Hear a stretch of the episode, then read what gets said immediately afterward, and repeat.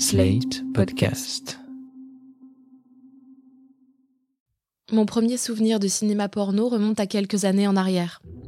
C'était le Beverly, près du Rex à Paris. Des travaux au Forum des images avaient conduit le festival Chéri Chéri à s'installer au Rex, et pour les séances pornographiques, c'est le Beverly qui avait été choisi. Nous n'étions pas le public habituel de l'endroit. Mais à l'entrée, il était difficile de ne pas voir les panneaux d'annonce pour la soirée couple du jeudi et les mouchoirs et lingettes vendus avec les places. La salle était petite, pas plus de 30 places dans mon souvenir. Les sièges en sky devaient avoir été choisis pour des questions d'hygiène. Je me souviens de la promiscuité. La salle était pleine. J'étais entourée, et nos yeux à tous étaient rivés sur l'écran dans un silence studieux. Je me souviens très bien de ce que j'ai vu et de comment je l'ai vu. C'est là que j'ai fait la connaissance sur l'écran de Buck Angel.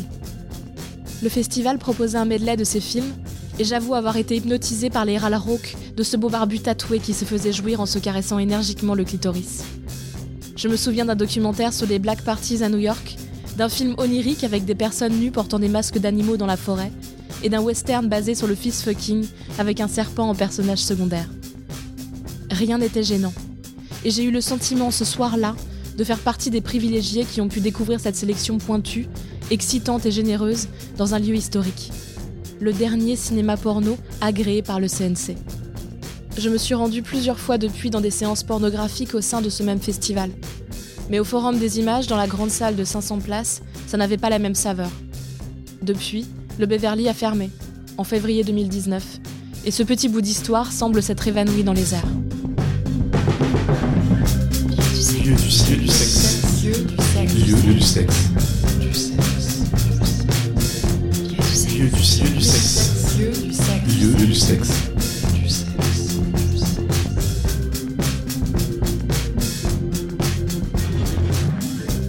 Avant l'expérience du cinéma porno, il y a eu le cinéma porno en tant que décor et personnage de films traditionnels. Des films d'auteur même. Les cinéphiles se rappellent encore d'Isabelle Huppert, la pianiste de Michael Haneke, qui rôde dans des cabines porno avant de retrouver l'appartement familial. Le cinéma porno, c'est aussi le décor privilégié de La chatte à deux têtes de Jacques Nolot, du film Cerbis de Briante Mendoza, ou encore de Simone Barbès sous la vertu de Marie-Claude Triou. Il est bon celui-là Ça dépend des goûts. Vous avez une spécialité Oh, vous savez, vous avez l'habitude. Quoi, l'aventure, euh, les couleurs, le mouvement, l'action échevelée Bon, Écoutez, Parce qu'ici, vous savez, c'est pas autant n'emporte le vent, hein. Là-haut.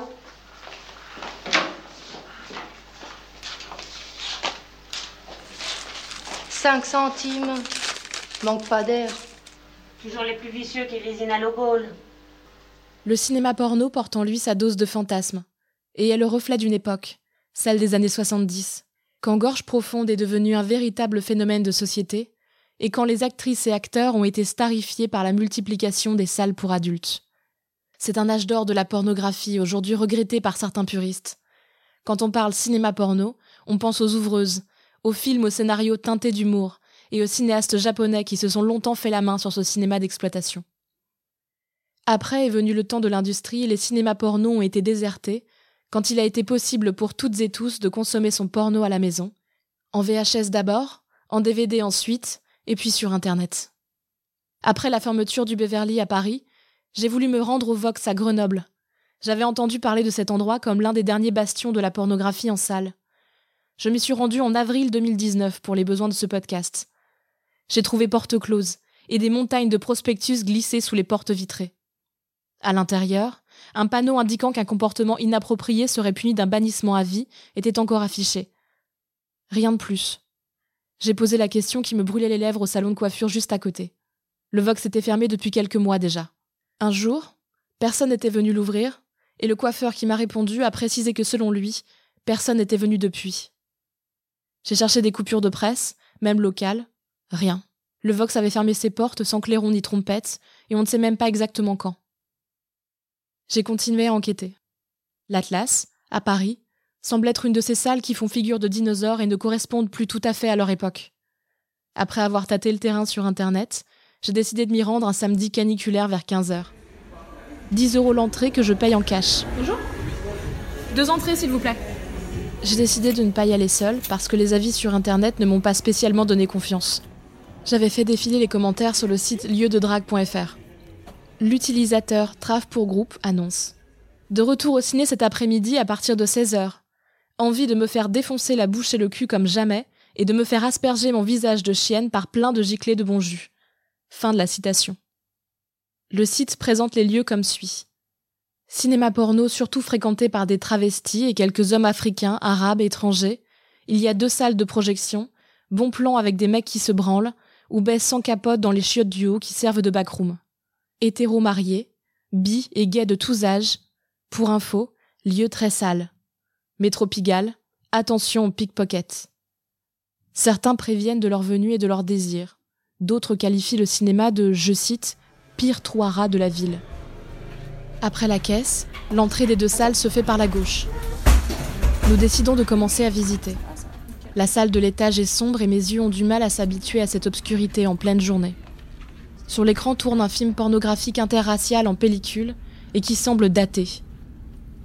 De toute façon, dans la salle d'une cinquantaine de places, personne ne le regarde.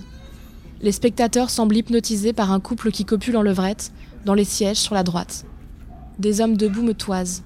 L'un glisse assez fort un intéressant, qui me glace le sang. Je ne suis là que depuis quelques secondes et je me sens déjà considéré comme un bout de viande. Le son du film est réglé tellement bas qu'on entend surtout les soupirs et les râles des clients et clientes, et les sièges qui grincent. Je suis dévisagée. Je demande à mon complice de continuer la visite, parce que je n'arrive pas à rester immobile ou à m'installer quelque part. Les escaliers de la salle du sous-sol sentent l'urine. Les toilettes n'ont pas de porte, et une personne est en train de se travestir dans le couloir. Nous ouvrons la porte de la salle de cinéma, mais un attroupement nous arrête. Il fait plus noir encore qu'à l'étage. On ne voit rien de plus qu'un groupe d'hommes âgés de dos et visiblement affairés. C'est à ce moment que je remarque que nous sommes suivis dans chacun de nos déplacements. Trois ou quatre hommes sont aussi près de moi que celui qui m'accompagne. Quand nous remontons l'escalier, un homme travesti me palpe les fesses. Mes bras nus frôlent les hommes qui nous suivent. Au rez-de-chaussée, ce manège n'a pas échappé à celui qui tient la caisse et en sort pour s'époumener sur les clients en précisant qu'ils sont en train de nous faire peur. Nous remontons dans la première salle. La levrette s'est transformée en fellation.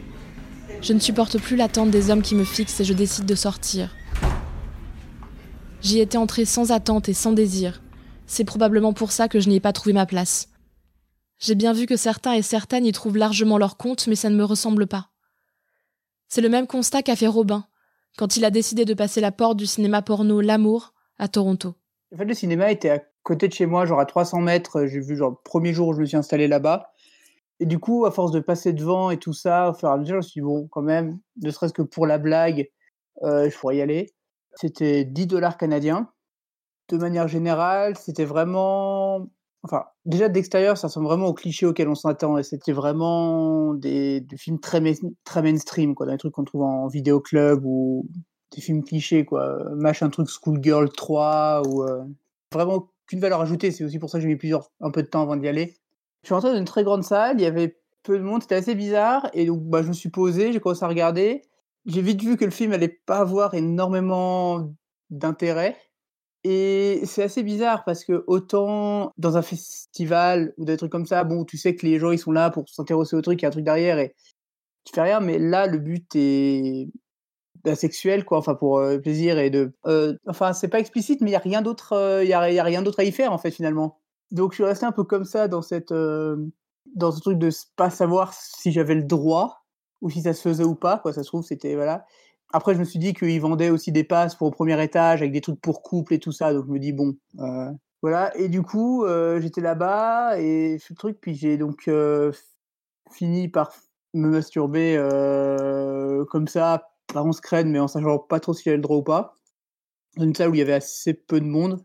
Je suis pas vraiment resté après parce que, comme je dis, les, les scènes avaient très peu d'intérêt. Et du coup, euh, c'est en plus en sortant, enfin, je suis passé du coup, euh, je suis passé dans la salle, dans les toilettes, puis après dans le couloir, et c'est là du coup j'ai croisé d'autres gens, enfin que des hommes assez âgés que j'ai croisés et tout ça, et, c'était pareil, je savais pas trop quel était le délire qu'il pouvait y avoir quoi voilà quelles étaient les règles qui pouvaient être le délire? Est-ce qu'on se croise en baissant le regard? Est-ce que il y en a qui se parce qu'il y avait plusieurs hommes qui dirigeaient vers les toilettes donc est-ce que il y avait aussi euh, cette dimension là de est-ce qu'on allait enfin, faire d'autres trucs dans les toilettes? Donc je savais pas et euh, vraiment j'étais un peu dans cette truc circonspect là Et du coup, je me suis lavé les mains et puis je suis reparti.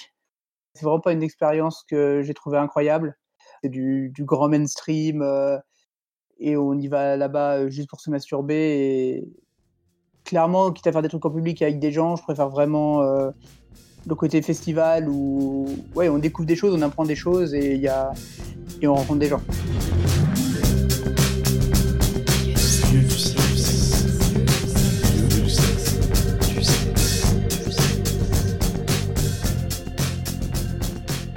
Moment où trouver un support masturbatoire sur Internet est d'une facilité déconcertante et ne nécessite pas plus de quelques secondes, certains et certaines défendent une culture de la pornographie et même de l'érotisme au cinéma.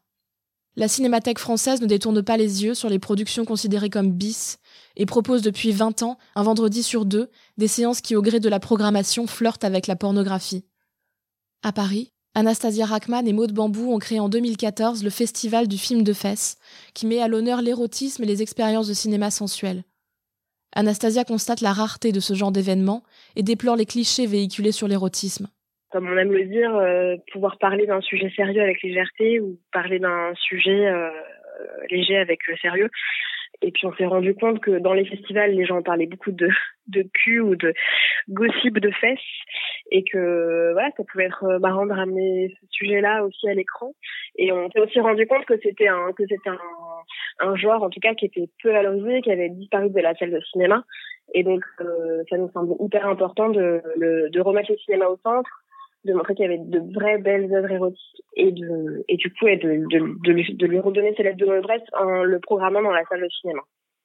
Et euh, voilà, c'est très ce que je vais dire. Et puis oui aussi faire en sorte que du coup on parle de toutes les sexualités au FFF. Que enfin on s'était rendu compte euh, en regardant un peu les festivals qui existaient que c'était souvent des festivals communautaires. Euh, très politisés euh, qui sont indispensables dans le monde du cinéma et dans le monde militant, mais nous, on voulait être dans, dans, quelque chose de plus fédérateur, de, plus joyeux aussi, parce que, voilà, pour nos générations, en tout cas, le sexe est souvent euh, relié à quelque chose de, enfin, de l'ordre du contrôle, ou alors quelque chose de très mortifère. Enfin, on est toujours dans, la peur, quoi. Et donc, euh, voilà, être dans la joie, dans le plaisir, euh, dans la volupté, dans le beau. Euh, voilà, c'était important aussi pour nous, quoi, de, choisir ce trispo-là toutes les toutes les difficultés qu'on a aussi à monter le festival et, et la censure qu'on peut rencontrer euh, ne fait que renforcer euh, notre engagement et notre euh, envie de voir perdurer le projet quoi.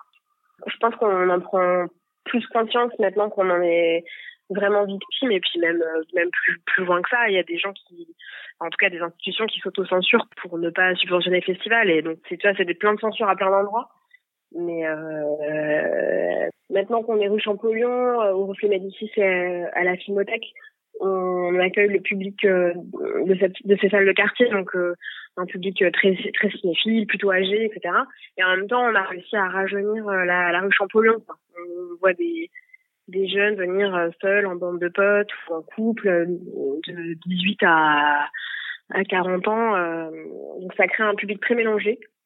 Mais euh, voilà, après, c'est, vrai que ce qu'on choisit de montrer, euh, c'est très varié, c'est plus ou moins explicite. Euh, donc voilà, après, ça joue avec, enfin, avec quelque chose de très intime chez le spectateur. Donc, il y en a qui vont, qui vont trouver ça très soft, d'autres qui vont être complètement choqués. Enfin, voilà, c'est, je sais pas si c'est lié à l'âge ou leur rapport au, au sujet, quoi. Mais euh, en tout cas, c'est très très harmonieux, très joyeux. Euh, on est content de voilà de parler des films, euh, de, de boire des coups ensemble. Au mois de juin 2019, le festival du film de fesses proposait une séance en odorama d'Under the Skin de Jonathan Glazer, en partenariat avec le journal d'un anosmic, maison d'édition de livres et objets consacrée à l'olfactif. Si ce film est déjà une expérience, l'ajout de parfum implique un investissement des spectateurs et spectatrices encore plus profond dans l'œuvre du cinéaste. Ce que vous allez découvrir au niveau des odeurs, c'est ce qui se situe dans votre, euh, petit guide de salle. Il y a sept odeurs, il faudra retirer la mouillette du petit étui euh, en plastique. Il euh, ne faudra pas le faire tout de suite, il faudra le faire dès qu'il y aura un signal lumineux. tout ce que vous aurez sous le nez, c'est ou des molécules qu'on utilise dans la parfumerie ou des matières premières naturelles. Qu'on a trouvé intéressant de mettre en parallèle avec certaines scènes du film. Donc dès qu'il y aura un signal lumineux, il s'agit de sentir l'odeur numéro 1, puis 2, puis 3 jusqu'à 7. Bonne séance. J'ai entendu les autres spectateurs et spectatrices respirer et humer. Je les ai vus fermer leurs yeux pour sentir plus fort encore. J'ai fait de même. Nous avons partagé la même émotion. Si c'était aussi riche, beau, intéressant, curieux, c'est aussi et surtout parce que nous avons vécu ce moment ensemble. Un dimanche à Paris, une centaine d'individus qui ne se connaissaient pas ont ensemble découvert ou redécouvert un film par-delà même la barrière de l'écran. Aujourd'hui, une manière simple, efficace et sécurisante de voir des films pornographiques en salle reste les festivals. À Lausanne, la fête du slip a su conquérir un public exigeant et des créateurs et créatrices proposant une pornographie indépendante moderne, empreinte de politique, rêvant d'inclusivité et se questionnant sur le genre. Léa y est allée d'abord pour chroniquer l'événement, puis comme spectatrice. C'était plus impressionnant que ce que je pensais. Je m'attendais peut-être pas tout à fait à ça au début quand j'y suis allée. Quoi. Majoritairement, j'ai croisé des gens qui sont quand même euh, queer ou en tout cas un petit peu. Euh, il y, a beaucoup de gens qui viennent d'écoles d'art, de choses comme ça, euh, ou de ouais, un peu arty comme ça, qui, qui cherchent à. Ça cible quand même un peu ces personnes qui sont quand même un peu plus ouvertes d'esprit. Après, j'étais étonnée de voir euh, des gens qui n'avaient pas tellement de. Des gens que j'aurais pas imaginé dans ce contexte. Et j'ai même croisé des personnes âgées, ce que je trouvais sympa, avec qui j'ai discuté d'ailleurs et qui m'avaient dit Ah, c'est super, on vient là parce qu'on essaie un petit peu de, s'ouvrir euh, l'esprit et de voir de nouvelles choses. Et, euh, mais après, ça restait quand même majoritairement un public quand même un peu touché par ce, par ce phénomène-là, on va dire. Les salles sont très petites, du coup, il n'y a pas tellement de possibilités d'aller euh, se cacher dans un coin, surtout que les, gens arrivent assez rapidement. donc très vite, en fait, on se retrouve un petit peu à devoir se mettre là où il y a de la place et fatalement, il y a toujours des gens à côté, en face, derrière, etc. Enfin, pas en face, mais devant, derrière. Ça m'a pas tellement dérangé. Après, peut-être que ce qui m'a plus gêné, c'est que je pense qu'il y a des gens qui vont quand même là avec une démarche un peu euh, derrière la tête et il y a des hommes qui vont avoir des attitudes un petit peu euh, euh, séductrices ou alors qui vont se mettre à côté de toi, qui vont un peu te regarder sous le coude. Et ça, ça peut-être que ça me dérangeait plus que finalement le fait d'être assis à côté de personnes, mais c'est parce qu'on a tous une façon de vivre ça de manière différente. Je dirais que c'est pas tellement excitant alors, je sais pas, peut-être qu'il y a des gens qui le vivent de cette façon, mais en tout cas, ça n'a pas été mon cas. Alors que je, pense que j'aurais pu croire que ça allait l'être. Euh, c'était plutôt euh, intéressant comme ambiance. Les gens sont très ouverts d'esprit. En plus, il y a des débats après les projections avec les performeurs. Donc, il y avait, euh, il, y a, toujours une ou deux personnes qui sont là, un traducteur qui parle un peu du film, etc., de la démarche. par moments, c'était quand même extrêmement gênant parce que j'ai vu quand même des choses qui étaient extrêmes il y avait des courts métrages euh, qui m'ont. Il y en a un, je suis ressortie en pleurant, quoi. Donc, euh, c'était. Euh, disons que sur la façon de penser, ça m'a, ça m'a heurté. Après, en termes de sexualité pure et d'excitation, c'était pas, c'était pas le but, je dirais. Je peux dire que j'ai vu beaucoup de films dans ma vie, dont un certain nombre en salle. Je pense que c'est probablement pour cette raison que je suis attachée à l'idée de salle de cinéma porno. Tout simplement parce que je suis attachée au cinéma. Il est aujourd'hui beaucoup plus simple d'admettre que la pornographie est un genre de cinéma comme les autres. Après des années d'hégémonie du cinéma porno d'exploitation, des cinéastes indépendantes et indépendants redonnent au genre ses lettres de noblesse en proposant des œuvres complexes, esthétiquement fouillées ou encore profondes dans leur réflexion. C'est également un cinéma plus éthique dans sa façon d'aborder celles et ceux qui lui donnent corps. C'est à cette pornographie en particulier que je pense quand j'imagine une séance de cinéma porno ancrée dans la modernité. Le plaisir de la séance, la consécration du grand écran, s'envisage alors pour valoriser un contenu de qualité, moins potache que dans les années 70, moins anonymisé que dans les années 2000. La réalité est tout autre. Les cinémas porno n'existent plus vraiment, en dehors de quelques rares espaces subsistant péniblement, et probablement plus pour très longtemps. Certains ne sont rien d'autre que des lieux de drague et de rencontres sordides, où l'écran et le film qui est projeté ne sont que des excuses.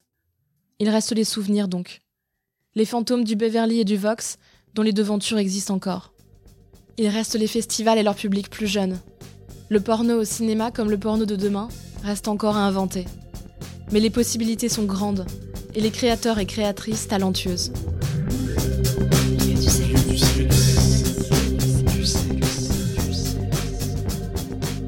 Vous venez d'écouter le dernier épisode de Lieu du sexe, une série de cinq reportages par Lucille Bélan produite et réalisée par slate.fr. Si ce podcast vous a plu, n'hésitez pas à lui mettre 5 étoiles et à vous abonner. Retrouvez tous les épisodes de Lieu du sexe sur slate.fr et votre application de podcast préférée.